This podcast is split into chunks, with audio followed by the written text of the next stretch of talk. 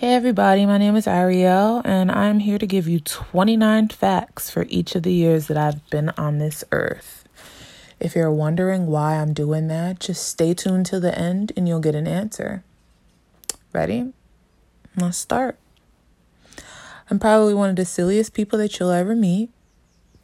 I've never really had a strong relationship with religion. I used to be ambidextrous before I gravitated towards using my left hand. I have very vivid dreams and I'm usually able to remember them. Some of them are even premonition like, which is why I'm usually able to remember them.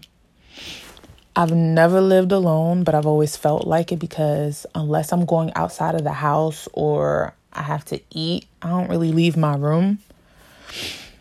Writing is the only way I really know how to express myself thoroughly. I would love, love, love to get paid to travel. And that's probably because, next fact, I've never lived outside of New Jersey. I've never even been outside of the country. The furthest furthest I've been south is Florida and the furthest west is Michigan. Let's see. What else? I've been getting acrylics since I was like 12 years old. It started out with my nana paying for it, and I would only get them when she felt like I deserved it. But then once I started working for real, it became a full time thing. I used to wish I was born first because I feel like my older brother got to experience one of the best decades, which is the 90s. He was born in 85, so the style, the music, the cinema, I just felt like the 90s had it the best. I used to run a fan fiction site it's actually how I met a few of my closest friends. I have five tattoos already planned, maybe more, but there's five definite ones. I absolutely live for that nostalgic feeling that comes with hearing like an old song or phrase or seeing a show that I haven't seen in a very long time. It just feels really good to my soul. I absolutely hate to be lied to or lied on, but when I was a kid, I lied like a rug, like bad. It was bad, which is ironic. Pink used to be my favorite color as a kid, but now, not a fan. Not a fan. I played the trumpet in elementary school. I'm addicted to daydreaming, so if you ever see me spaced out, it's not because I'm ignoring what's going on around me. I'm just in my own head. I'm low key a walking jukebox, always singing, always dancing. Uh, I quote song lyrics and movies during conversations if something inspires it. As a kid, I used to want to be a performer, but now I don't think I would ever do that because I feel like celebrities are ridiculed at ridiculous levels. Like, they're expected to be more than human, and they're not the only job I ever really loved was being a camp counselor. And I think that's how I was able to figure that in the end, I ultimately want to work with children.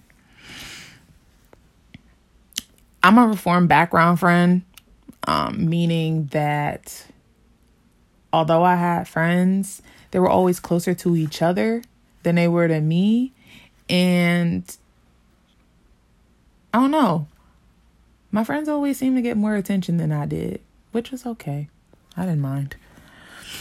Um, even though my dad is still alive and I have a stepmom, I feel like I'm officially an orphan now that my nana's transitioned because after my mom passing, she was the only parent that I really knew.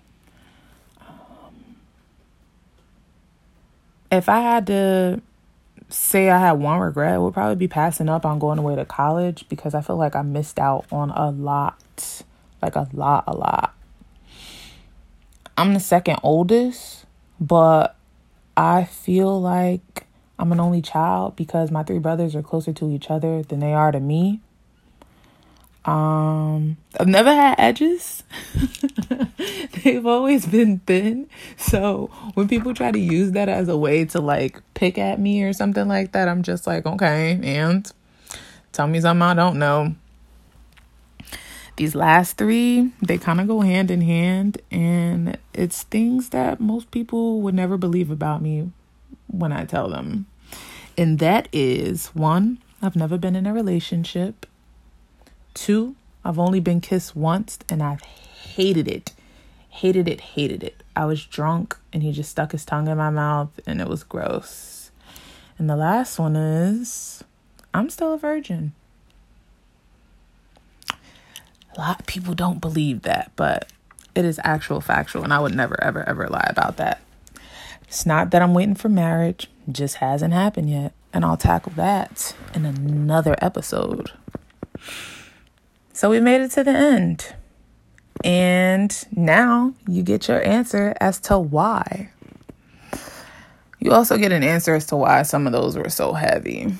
Um, this podcast is not going to be for those who are afraid of heavy topics. Like, there's going to be some light material, but the purpose is to get to the root of things with the intention of healing as well as educating.